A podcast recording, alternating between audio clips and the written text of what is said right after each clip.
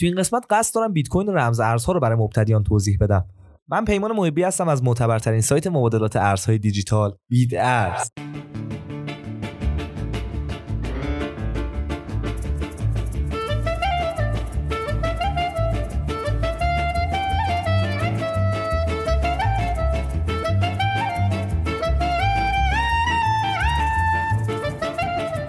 پول دیجیتال یک نوآوری جدید نیست. امروز با استفاده از کارت های اعتباری می‌تونید به صورت آنلاین خریدای خودتون رو انجام بدین در واقع احتیاجی به استفاده از پولای کاغذی برای خرید نداریم. با این وجود سیستم اقتصادی هنوز فاصله زیادی تا کامل شدن در این زمینه داره.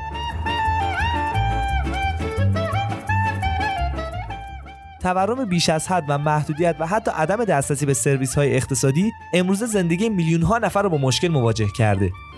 تصور کنید یک ارز دیجیتال جهانی وجود داشته باشه که به جای اون که توسط یک نهاد مرکزی ایجاد یا کنترل بشه توسط مردم تولید و نظارت بشه. بیت کوین اولین و شناخته شده ترین رمز ارز غیر متمرکز جهانه. کریپتو به این معنیه که بیت کوین از رمزنگاری استفاده می‌کنه تا اطمینان حاصل کنه که شبکه تنها تراکنش های معتبر رو ثبت و به اونا مجوز میده و هیچ کاربری نمی‌تونه در سیستم تقلب کنه. اما این تمام ماجرا نیست.